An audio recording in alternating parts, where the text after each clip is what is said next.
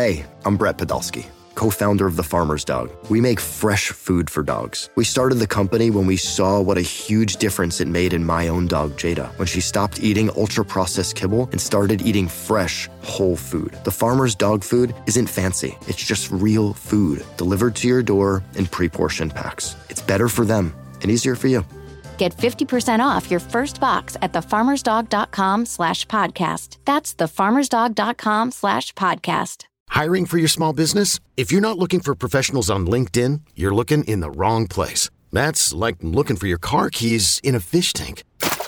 LinkedIn helps you hire professionals you can't find anywhere else, even those who aren't actively searching for a new job but might be open to the perfect role. In a given month, over 70% of LinkedIn users don't even visit other leading job sites. So start looking in the right place. With LinkedIn, you can hire professionals like a professional. Post your free job on linkedin.com slash recommend today. Welcome, everyone, back to the broadcast. I'm David Woods from Bruin Report Online, the UCLA site on the 24 7 Sports Network, and I am joined on this fine Friday afternoon by Tracy Pearson. Tracy, how are you? I'm good, Dave. How are you, my son? I'm doing splendidly. Never better.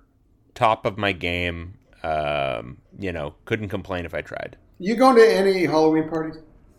No, no, no, no. Um, my daughter has a birthday party to attend tomorrow. That's about the equivalent, Wow. right? Okay. Yeah. No? No? Yeah. Um, if anyone has any suggestions of what I should be for all, I, I don't like Halloween. I, I don't. I don't. I've never had. I've tried. I don't like it. If It's because some you're not a child.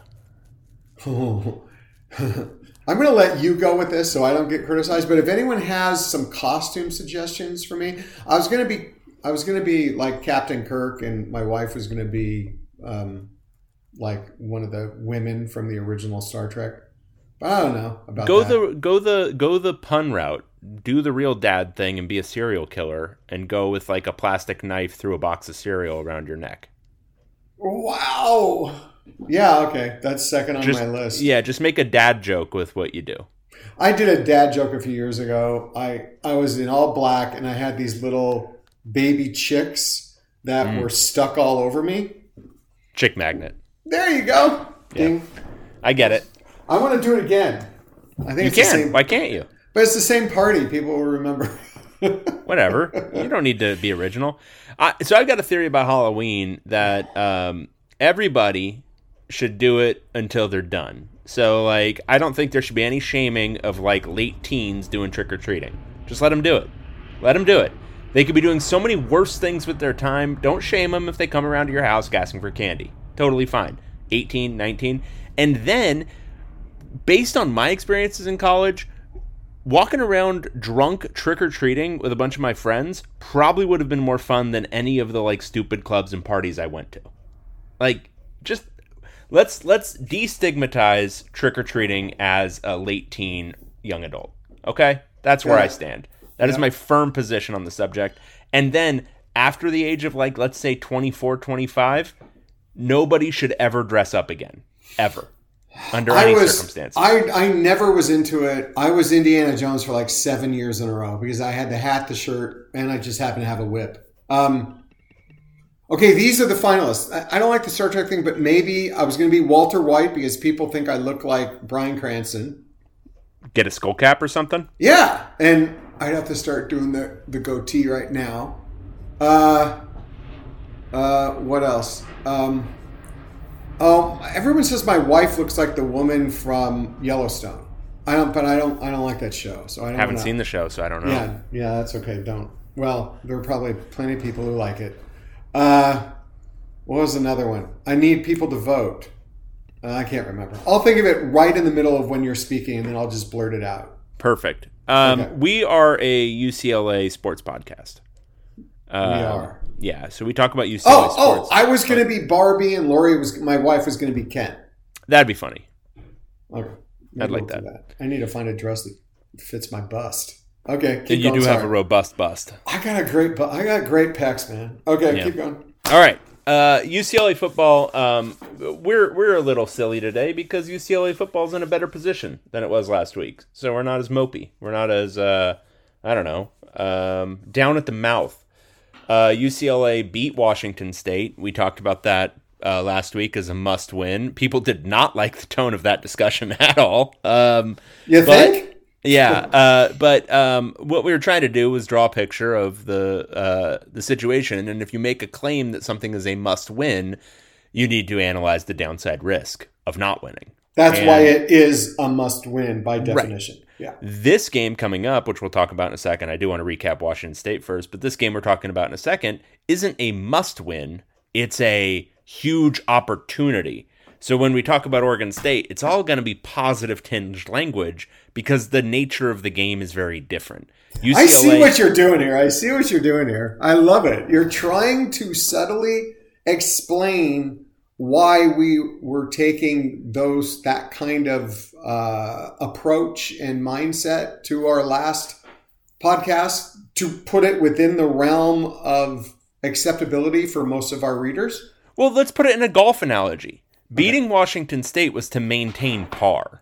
Uh, if if if they'd lost that game, they would have gone one over. It would have been in you know you know bad bad state.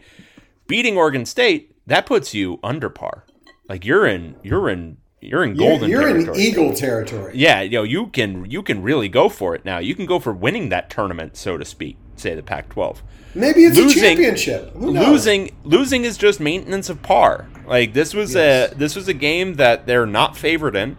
Uh, losing here, you know, it's that doesn't end your season. Still leaves the possibility open for a successful year, but winning here drastically changes that. So anyway, we'll get to that in a second. Washington State first. Um, big takeaway from this game for me, Tracy, beyond anything else, beyond any of the nuances about it, I just get the big dumb take out of the way. UCLA's defense is for real as a whatever you want to call it, top 20 unit, top 25 unit. If you even want to go as far as say top 15 unit, I'm I'm there with you, but it's for real. Yeah, yeah. Look at you. I've just got some BBS, man. I, I, I, it's hard for me to take the leap of faith until I see that it's been tested. Um, and so far, I mean, that's proven me well. I mean, we we kind of jumped thinking this offense would be really good, and it, and it hasn't been. Um, we've assumed the defense was good, and it has been. But there's one last thing that needs to be tested, and that's its uh, rushing defense, and it will get tested on Saturday. So hasn't been. You easily could say it has not been tested yet. Correct? Um, I mean, yes and no. I mean, Utah's uh, offense generally is very bad, but the rush offense was the strength coming into that game, and UCLA more or less shut them down. Um, I, I generally think if I was describing this game coming up in terms of a test, the test is quality balance more than it is their like rushing attack in isolation. I think UCLA's done okay against rushing heavy attacks. They're not quite as good as Oregon State, but they've done okay, and they've done now uh, okay against the pass heavy attack.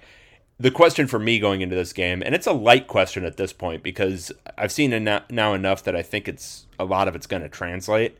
But the light question is how do you deal with a team that's good at both things? Um, because the stats will tell you right now Oregon State's good at running the ball, good at throwing the ball. A little bit better at running the ball than throwing the ball, but not bad at either one of those. My takeaway from Washington State, I've repeated it in many different stories on the forum. Uh, it's an easy one for me. Um, Chip Kelly from went from uh, pretty much a brain fart of uh, his Utah game plan and play calling to making advances and progress and strides in the game plan and play calling uh, from the Washington State game. He rolled out Dante Moore. Didn't do it once against Washington State.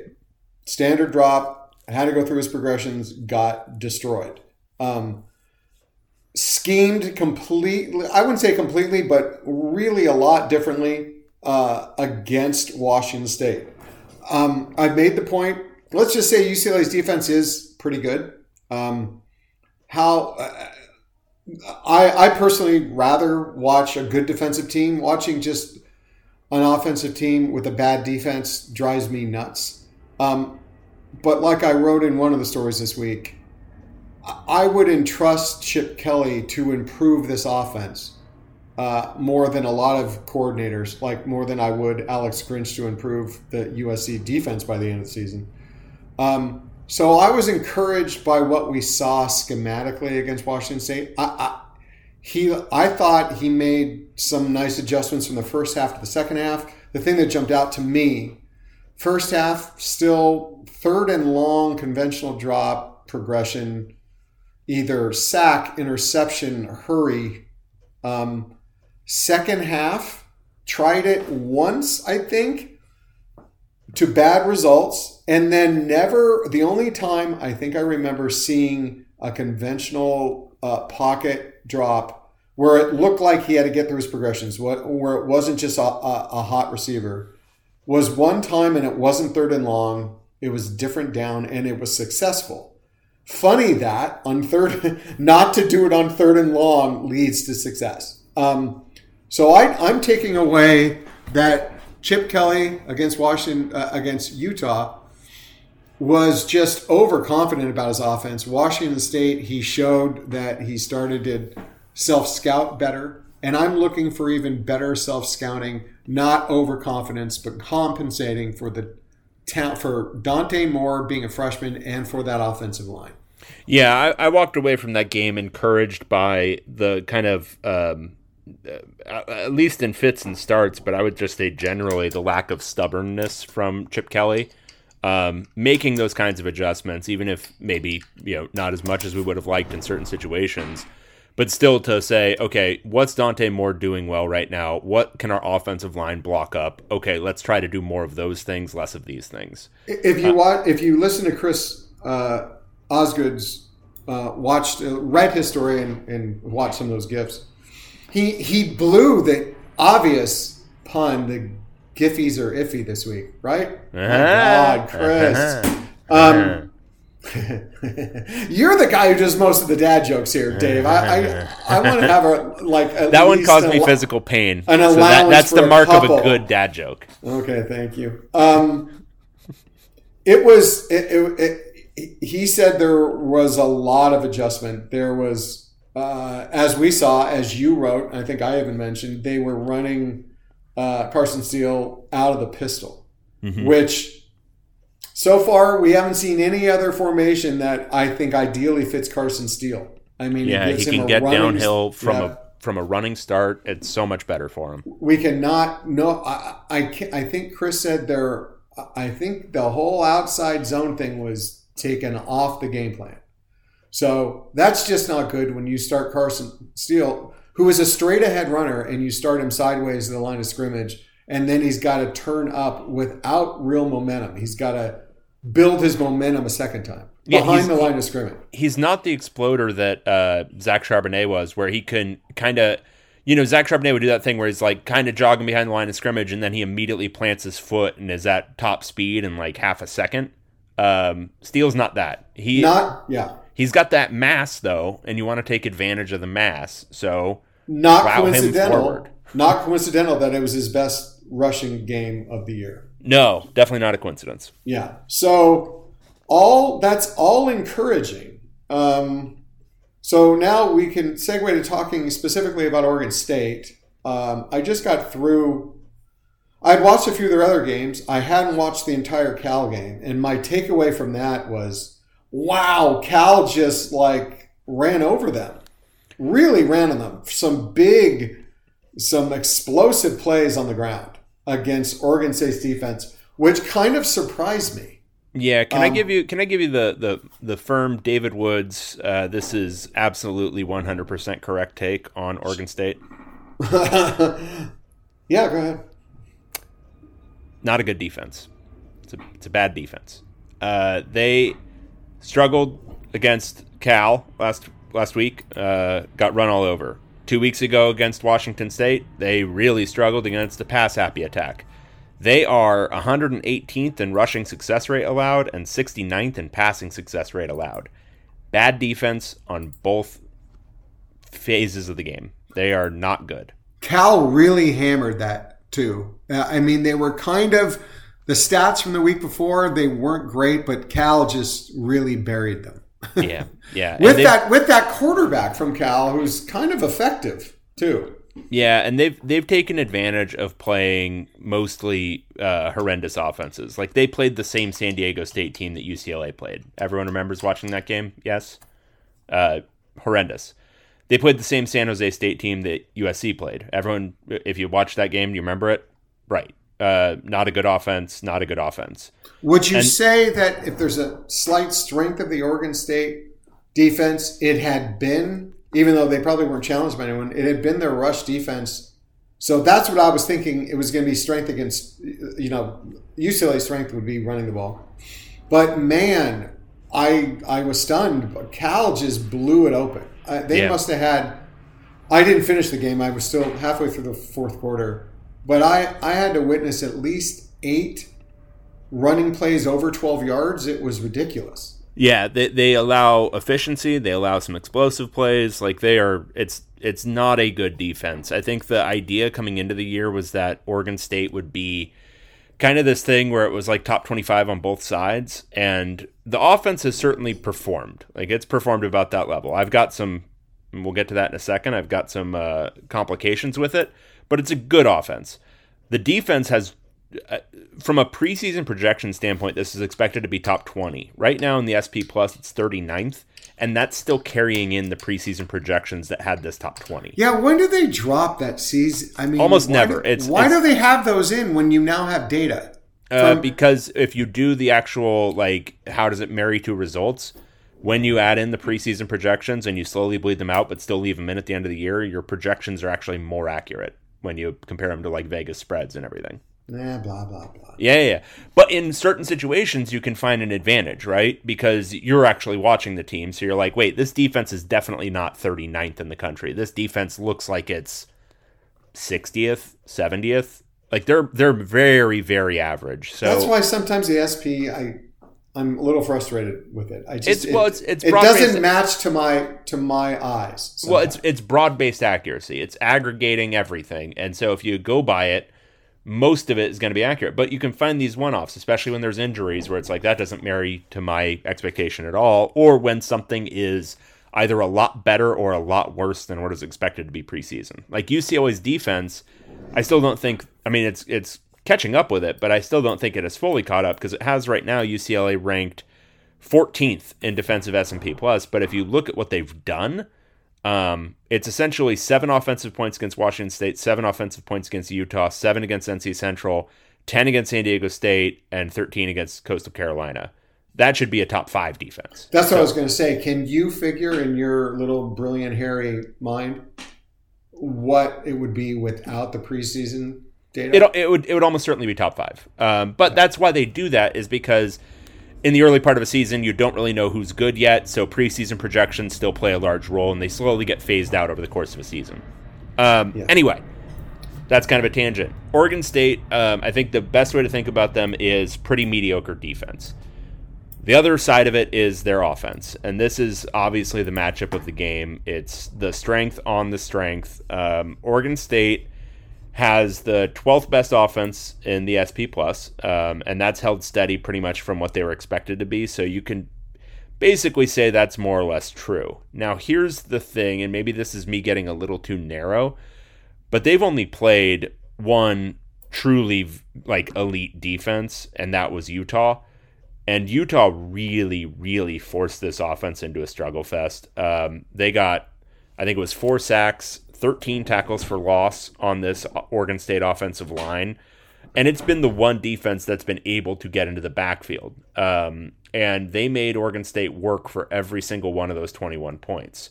Uh, Utah just couldn't manage anything offensively. Now, what other defense in the Pac 12 is very good about getting into the backfield and creating havoc, Tracy? Besides Utah. Uh, let me think.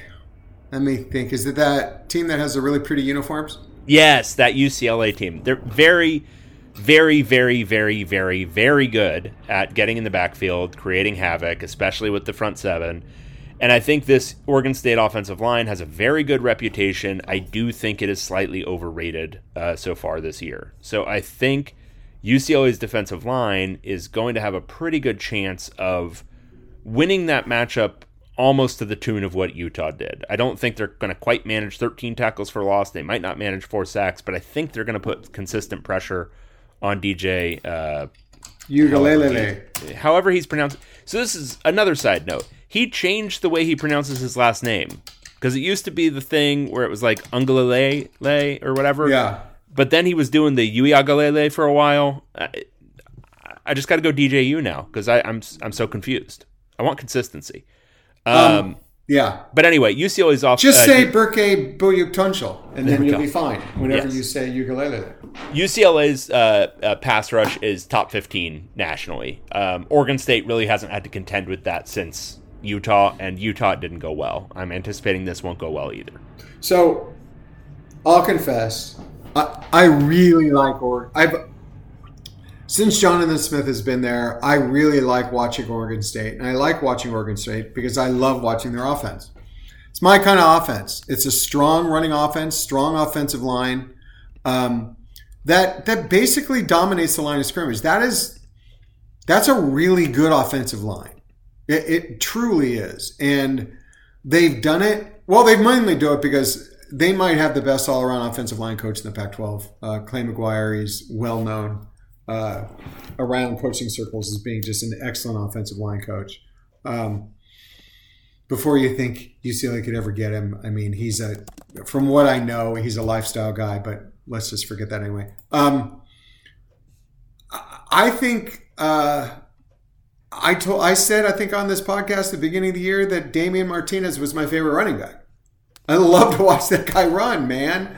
He's he's not only big at like 230 something pounds where he's breaking tackles and punishing people, he is explosive and quick. He's he's just he's my most favorite guy to watch. He was last year too. I Yeah. I mean, I like Zach Charbonnet, I did, but I loved watching Damien Martinez run. And I know it's kind of trendy to get down on DJ Uiagalelei, but I- I don't think he's playing that badly. Everyone is is. Uh, I mean, he's slow footed. I get it. Um, he's made some bad throws, just uh, uh, unforced bad throws. But dang, he's made some really nice throws too, and he's made some against against Cal. He made some really great throws with touch, not just using his big arm, but with touch.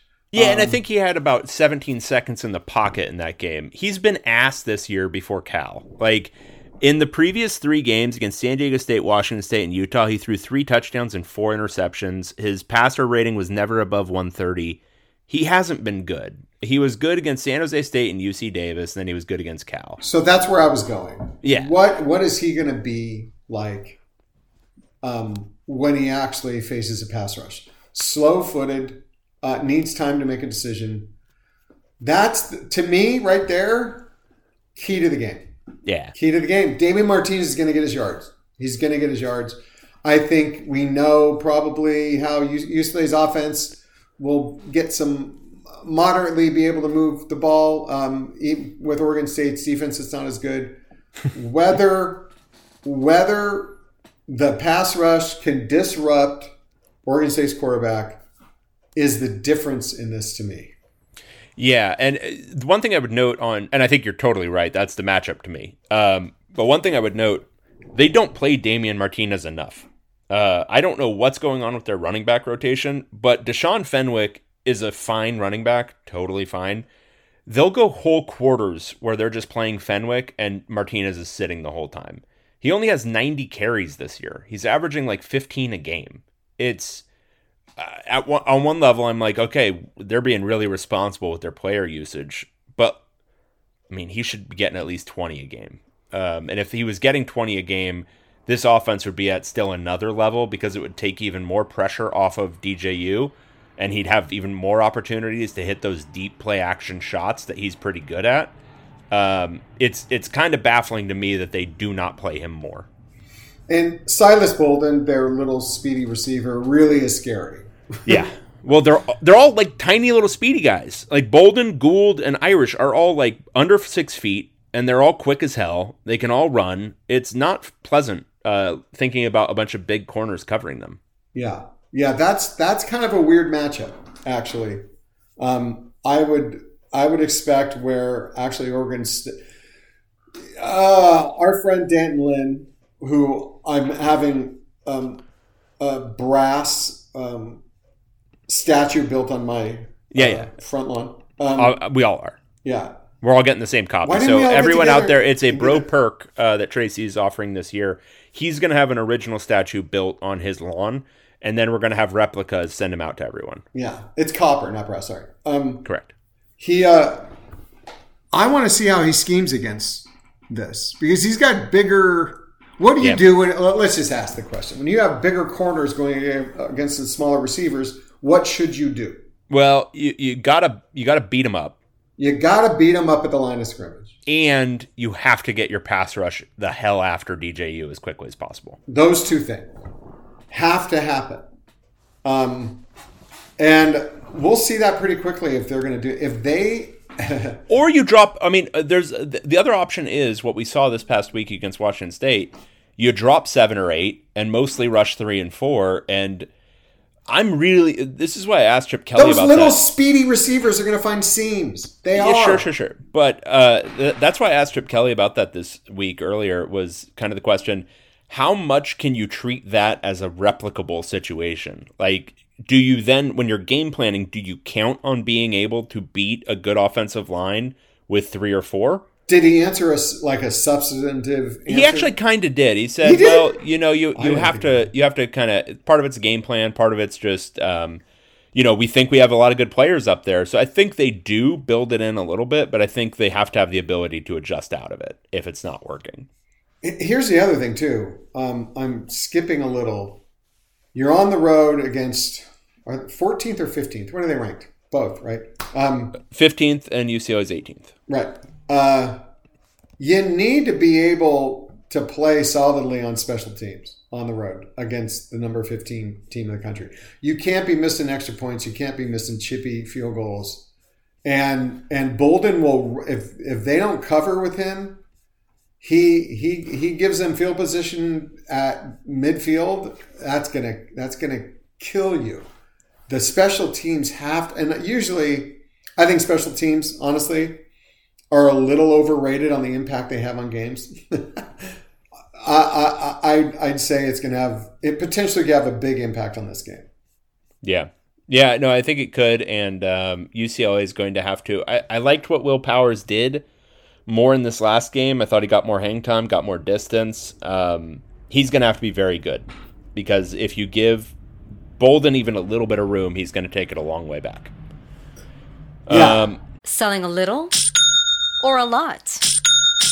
Shopify helps you do your thing, however you cha-ching. Shopify is the global commerce platform that helps you sell at every stage of your business. From the launch your online shop stage, to the first real life store stage, all the way to the did we just hit a million orders stage. Shopify is here to help you grow. Whether you're selling scented soap or offering outdoor outfits, Shopify helps you sell everywhere. From their all in one e commerce platform to their in person POS system, wherever and whatever you're selling, Shopify's got you covered. Shopify helps you turn browsers into buyers with the internet's best converting checkout. 15% better on average compared to other leading commerce platforms. And sell more with less effort thanks to Shopify Magic, your AI powered all star. Shopify powers 10% of all e commerce in the US. And Shopify is the global force behind Allbirds, Rothy's, and Brooklinen, and millions of other entrepreneurs of every size across 175 countries. Plus, Shopify's award winning 24 7 help is there to support your success every step of the way. Because businesses that grow, grow with Shopify. Sign up for a $1 per month trial period at shopify.com slash odyssey podcast, all lowercase. Go to shopify.com slash odyssey podcast now to grow your business, no matter what stage you're in. Shopify.com slash odyssey podcast.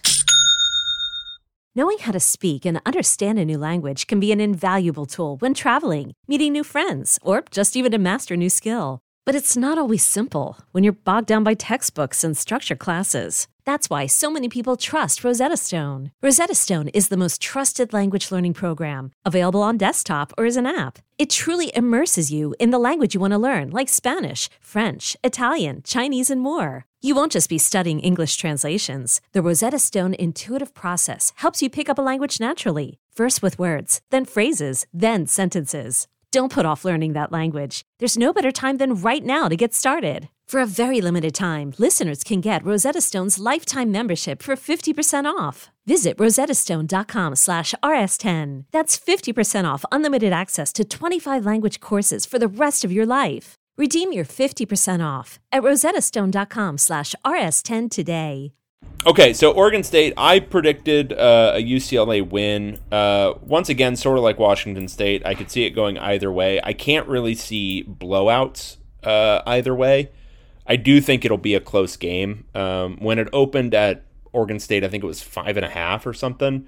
That felt like pretty easy money to me. This feels like a field goal game one way or the other. Um, and I think it's just going to be dependent on, you know, that UCLA defense. Can it limit them to, you know, three scoring drives? Can it do that? Because I don't think it's going to be the kind of thing where they limit them to what they did to Washington State, where they could, you know, essentially play the one dimension against Washington State. And Washington State's offensive line was far inferior to Oregon State's.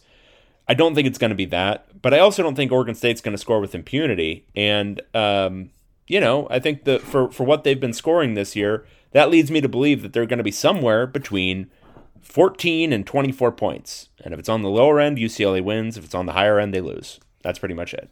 Um, yeah, I agree. I think it's going to be lower lower scoring. Um, two really evenly matched teams. When you really get into it and start analyzing it, if you uh, how they match up unit by unit, uh, even more micro unit. Uh, I mean, it, they are two really. You say, well, Oregon State's. Who are you saying here. has a micro unit? Ah, I knew, I knew you wouldn't get that one, get past you on that one, Dad. Um, but as I wrote in an, in one of those articles, uh, I don't think there's been a game specifically where I can say I think a lot of the outcome rides on Chip Kelly's performance as the offensive coordinator. Yeah. I think that's going to be really big. If he can call a game that puts Dante Moore in that offensive line in an optimal po- position to be effective against Oregon State's defense, I think UCLA wins. If if we get more wow, just um, a game plan that isn't matched for the game at all, like Utah, it's a loss. If they're closer to Washington State game plan and play calling, I can I can see them winning. But uh, obviously, a game, the results of a game is dependent on a lot of different factors. But this one to me is a lot about Chip Kelly, which which is interesting because as we said, um, Dave. Um, if UCLA wins this game, yeah, uh, it has the easiest pathway. Probably, I want to say probably, it has the easiest pathway to the Pac-12 championship, even with the loss to Utah. Yeah. So essentially, the way to think about UCLA's schedule is if it beats Oregon State, there are I'm gonna I'm gonna change it a little bit and say there are two more games that you need to circle as concerns. One is in two more games after Oregon State, so it'll be Stanford and Colorado. Not concerns. Neither one of those UCLA is going to be favored by anything less than like twenty. No, those. Wait, wait, be, wait. Colorado. You think twenty? Colorado twenty as of right now, and I, I can't see it being a whole lot worse than that. It's going to be okay. seventeen to twenty. Uh, at Arizona is trending towards more challenging. Um, it's been trending since more challenging since they lost Arizona at the Rose Bowl last year. Well, this year Arizona is definitely it's not going to be reflected in the record. They've got kind of a weird schedule and they've lost some close games, but they are improved. Um, and it really depends on how um, how stupid Jedd Fisch continues to be about his quarterback situation. If he sticks with Noah Fifita through that game, I consider that a, a that'll be a tough one. But really, after Oregon State, it is two games that they actually need to worry about. The wait, other... wait, wait, wait, wait, wait, wait. You think UCLA has a better chance against Fifita than they do against Jayden de Laura. You are no, not no, no, a Jayden no, de Laura no, no, no, fan. no, no, no, oh, okay. no, no, You misunderstood. I did. Uh, Noah I Fifita. Noah Fifita is a much better quarterback. There if we Jedd go. Continues to be stupid and say that Jayden de Laura, once he's 100% healthy, will be the starter, then that game will be easier for UCLA. But if Fifita, yeah. it's going to be a challenge. Yeah. Um, so Arizona and USC uh, are the two remaining games that will have they'll be under double digit spreads one way or the other. Uh, Stanford, Colorado, ASU, and Cal are all going to be somewhere north of 17 point spreads in favor of UCLA. No, I don't think on Cal. I think they'll be. I bet it's a double digit, but I don't bet it. I bet it's not north of seventeen. Cal right now, if you go by the SP Plus, which generally predicts uh, lines pretty well, it's 18 and a half. Yeah, I, I'll be surprised if it stays there. But okay. But yeah, Cal Cal is of those four teams that are bad. Cal's the best of them. Yes. Um, but uh, so it's really those two games, and they shouldn't lose to Arizona. They just shouldn't. Um, they'll they'll have the whole motivation factor. They're a better team. Good teams have reliably beaten Arizona this year. UCLA is a good team. They should beat them. Those four games, they win those, and again, baking in the, the this coin flip game, they win nine and one going into USC. Yeah, let's just think about that because I know everyone says, "Hey, we one game at a time." No, that's not what we do. We're fans. We're not playing the game. We can do these kind of fantasy things. So we've just fantasized, and this isn't jinxing anything. So get over yourself.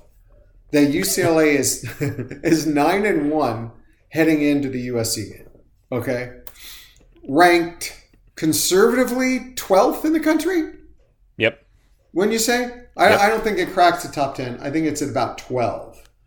Um, what do you think are the chances that USC makes it to that game without losing? Coming up, USC has, well, Notre Dame, uh, Utah, Washington, Okay, Utah's ranked 16th, Washington 7th. Those are both in the Coliseum.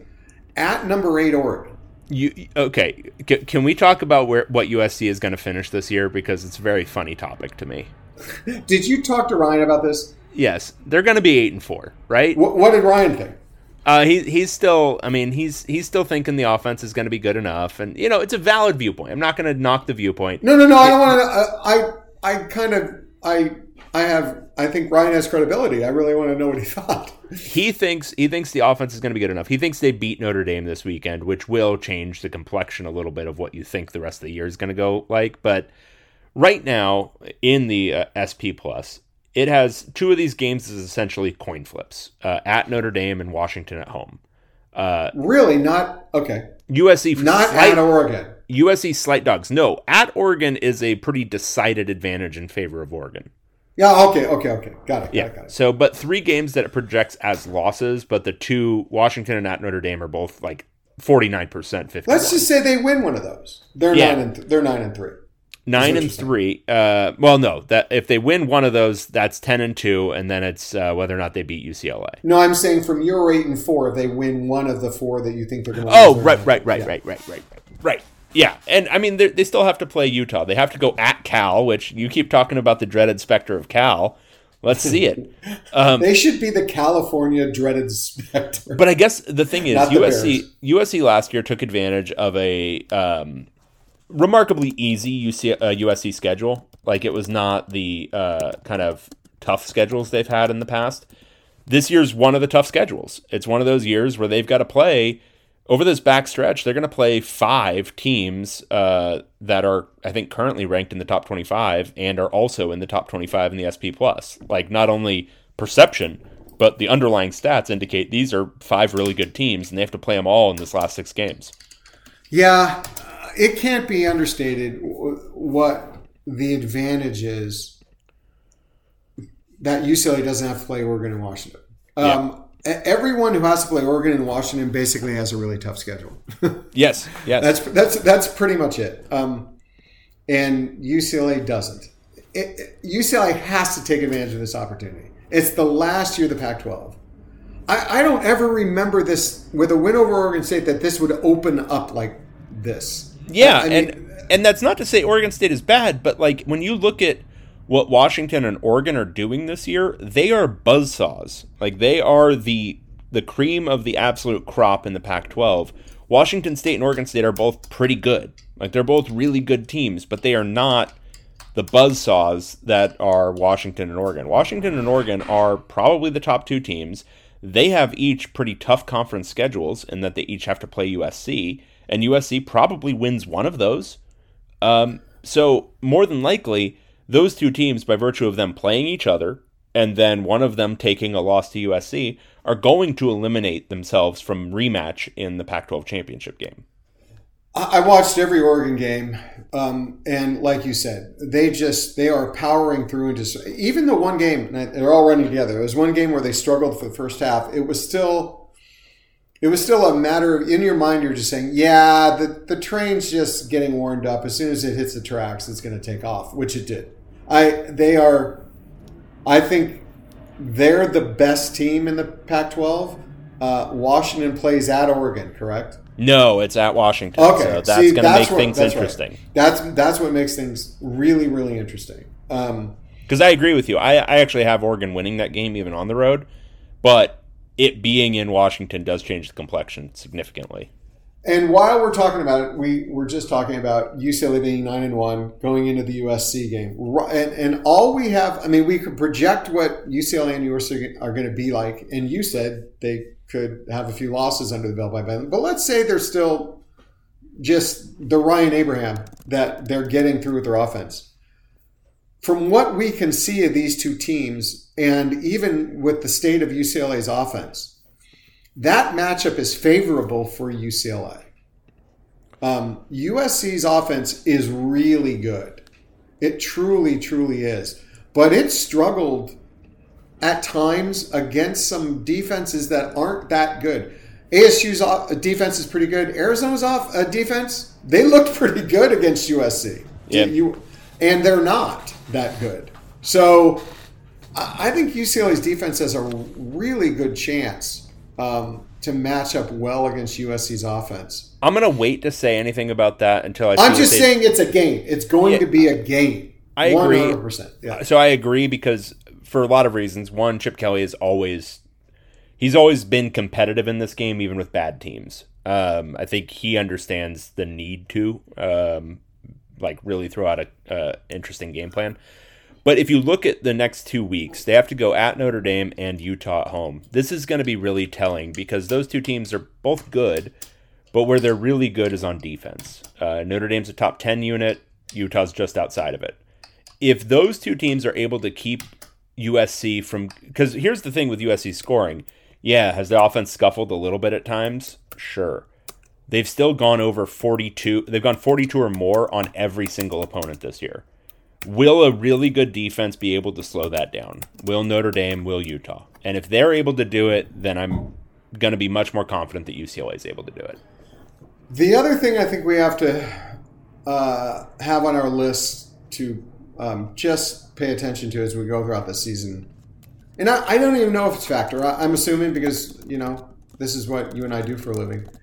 So much of whether a unit or a player are, are good is because the opposing coaches don't know that coordinator very well, doesn't know his scheme, doesn't know his tendencies, doesn't know his weaknesses. I think there could be a little bit of a of an element here that D'Anton Lynn is is really succeeding because opposing offensive coaches don't have a beat on his defense yet.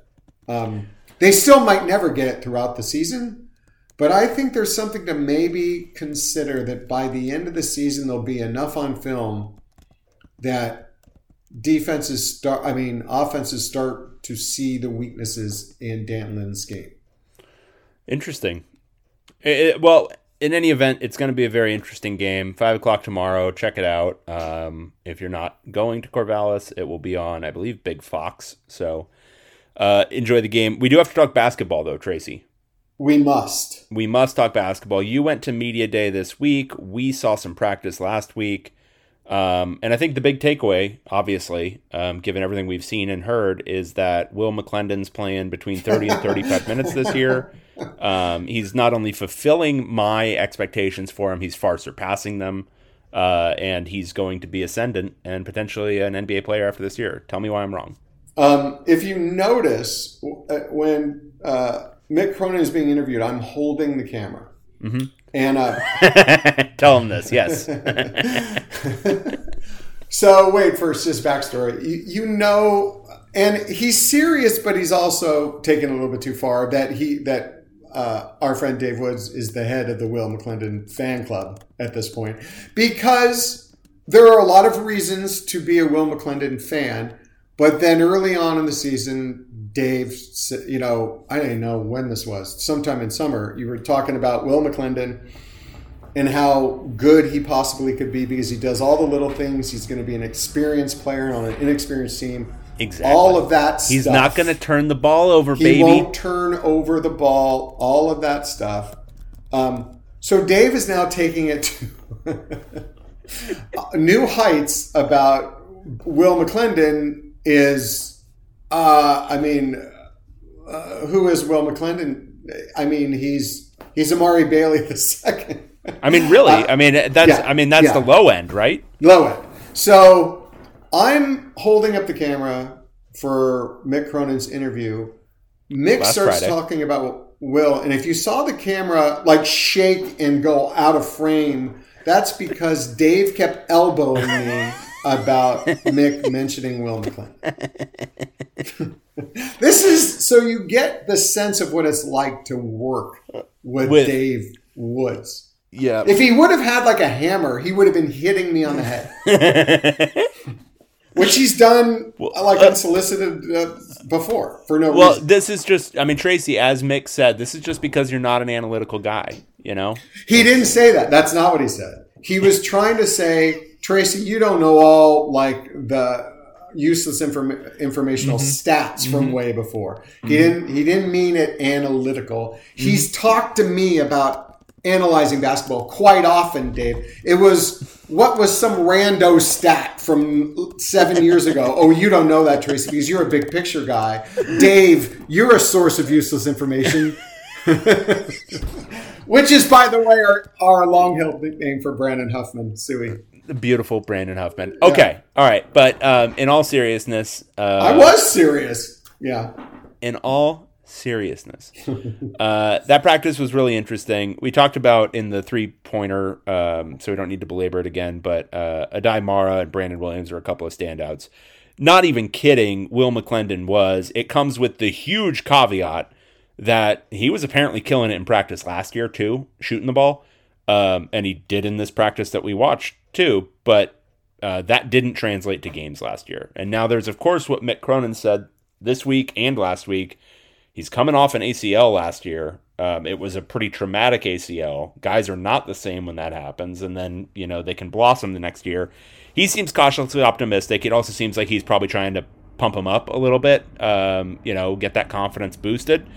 Um, it's it's become one of those things where like obviously I'm I'm most interested in seeing the true freshmen. I'm most interested in seeing these international guys.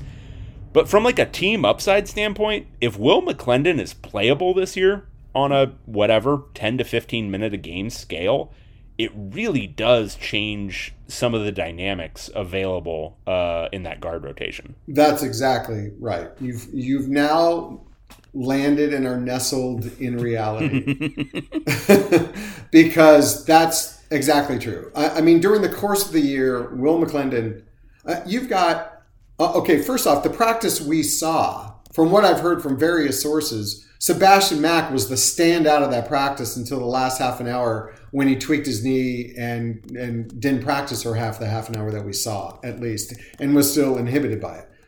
I heard from very many very reliable sources that he was killing it in that practice.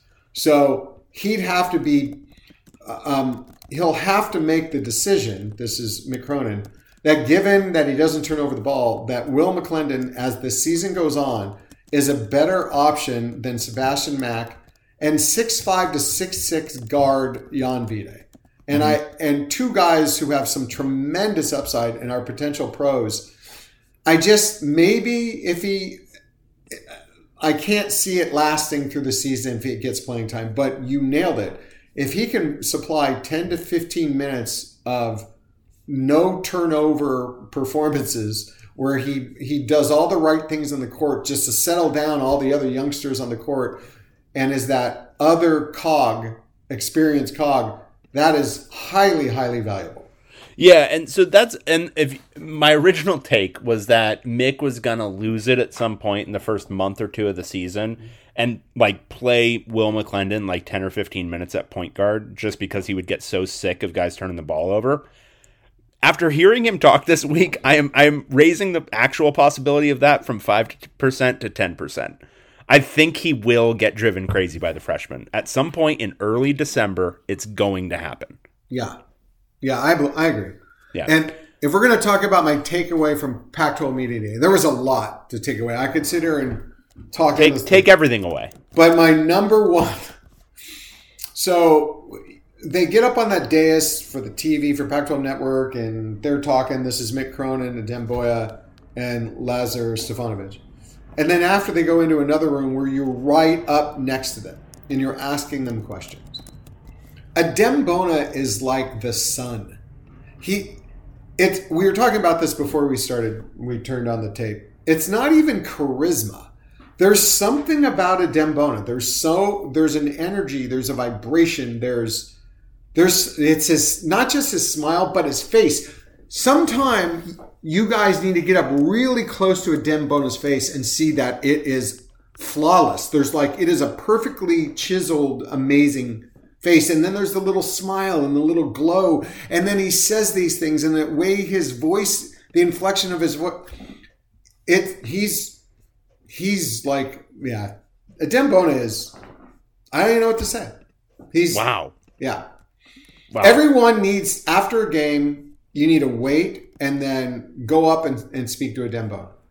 Yeah, They have to. and he'll be welcoming. He'll accept it He will. He'll That's how to great he is. He will. all at once. He won't be creeped out by you at all. He'll No. talk to you. Yeah. No, um, yeah, um, certainly. Uh, Adem's an awesome dude and a great representative of UCLA. Um, yeah, I mean, watching the videos of Mick, um, aside from again his his uh, his support of the Will McClendon campaign, um, it's just, and this is something like, and I'm not. It's going to sound like I'm casting aspersions at Chip Kelly, and I'm not. I'm actually casting aspersions at like just general, like everybody in the coaching sphere. Listening to Mick Cronin talk, there's no like when he's secretive about something, it, he'll he'll bluntly say, "I'm not going to tell you game plan," but and then he'll like elucidate whatever the question is with like a different kind of answer. Um, he he he takes the time to answer every question thoughtfully, uh, and give you something that's like interesting about it, even if it's a dumb question. It's kind of incredible to watch a guy be that good at just kind of gabbing, um, and it's not just you know that empty-headed Neuheisel like babble where you're just like I don't even know what I just heard. It just sounded you know kind of nice. Uh, it's all substantive. It's all like really good stuff. I mean, he talked for on Friday. He talked for like 26 minutes. He talked for longer with like four or five members of the media on Friday last week than he did at the media day. Um, and it, but that's not to say the media day was bad. It's just he's he's so good in those scenarios, and it's just it, it remains kind of shocking. Yeah, just also, uh, he said some things that we've heard him say before, but he can say those in a fresh way, and then he'll say something new, which is really intriguing at the same. Time. Like i ask him a question and he kind of refutes it a little. It's not with other coaches. You say, "Oh, they're just being contrary." They're when he refutes my questions, I go, "Oh yeah, he's right." you know, no, he's right. That was a bad. That was a lame question. I, I shouldn't have thrown that one out. He and he does it in a way where he, he doesn't insult you.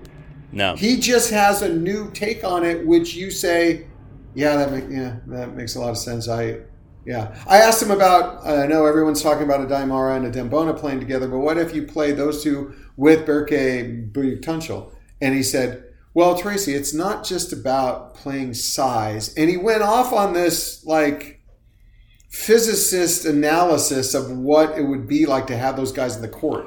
Well, and the, the beauty of that response is he's also not he's not a deceptive guy. You know, he's not trying to obfuscate for the sake of obfuscation. He's not trying to deny the premise just because he doesn't like, you know, being asked questions.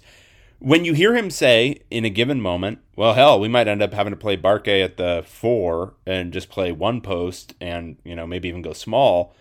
That's an insight into his thinking right now. You know, Yeah. and you can tell, you can always tell with Mick which player might be frustrating him a little bit in practice uh, based on what he emphasizes in a particular media session. He's really insightful if you're paying attention. Like, if you pay attention to what he's saying, he's not, he's a, he's not like a pure open book. He's not telling you every thought, but if you're reading them correctly, it's well, you can kind of get a feel for what's going on and, and who he's um, maybe high on at the moment, who's who performing well in practice, and so on and so forth. Yeah, I mean, I, lo- I really, it's amazing listening to him, but I want to listen to Dembona longer. Look at you, man. You are you are I had to end it on an Dembona. you are on the Adem Bona train. All right. Well, um, everybody enjoy the game uh, this weekend. I think, uh, regardless of result, I think it's going to be a really fun game. Um, I think it should be pretty close. Even if think it's low scoring, it's going to be a fun game. I think it's gonna be really fun. Well, and okay, uh, I'm gonna continue for just a little bit longer, and echoing your point, it's so fun to watch a good disruptive defense. It's just so fun. If you remember 2013, with that group of Jordan Zumwalt, Myles Jack, Anthony Barr, Cassius Mar well, Marsh might not have still been on the team, I don't remember. Kenny Clark, Eddie Vanderdoes, all those guys on that defense that went up to Oregon. And they lost. They lost that game. But that first half where they were just tossing around De'Anthony Thomas and just exerting their will on this team, and their offense couldn't do anything. But just watching a defense do that, you know, there's something there's something like uh, it, it's almost like one of those um, you know great like sacrificial fights you hear about in history where like spartans standing at uh, thermopylae and all that kind of stuff uh, where it's just like oh wow to do that in a losing cause to do that and like you know your offense is giving you nothing and just be throwing around a, an opposing offense it's great to watch that and especially when they win but even when they lose it's fun to watch a defense that plays with that kind of give no quarter energy And I, I can I can say right now, I, I'm more excited about watching this team than in any moment in Chip Kelly's tenure. And this isn't his best team. I, even all in all, with that with that poor defense last year, that offense was so talented. Yeah. That overall, it had more. That team had more talent last year. But I I'm excited, and I don't even draw the conclusion it's because of the defense, but I know that's what it is. yeah It's it's because I know they're you're not gonna wa- they're not gonna walk on a field. I have I have a good enough faith based on reality that they're not gonna get walked over. I just can't take that. I I don't want to take it. I, I just don't want to see it. I think that's so demoralizing and insulting to watch your team just get destroyed on defense. So more excited about watching this team. Yeah, very much agree. All right, well, everyone, enjoy the game this weekend. Uh, hopefully, uh, everyone will be feeling happy Sunday, and uh, we will talk to you again next week. See y'all. Okay, picture this. It's Friday afternoon when a thought hits you. I can waste another weekend doing the same old whatever, or I can conquer it. I can hop into my all new Hyundai Santa Fe and hit the road. Any road. The steeper, the better. Because my all new Santa Fe is available with HTRAC, all wheel drive, so I can hit the trail without a worry in the world. Heck, with three rows and best in class rear cargo space, I can pack the whole family in with all our gear. We've got available dual wireless charging for our phones, so we'll never lose touch with civilization, and we won't lose touch with the primordial power of Mother Earth. So, which is it? Waste the weekend or do something a little more epic? And conquer it in the all new Hyundai Santa Fe. Visit HyundaiUSA.com or call 562-314-4603 for more details. Hyundai, there's joy in every journey.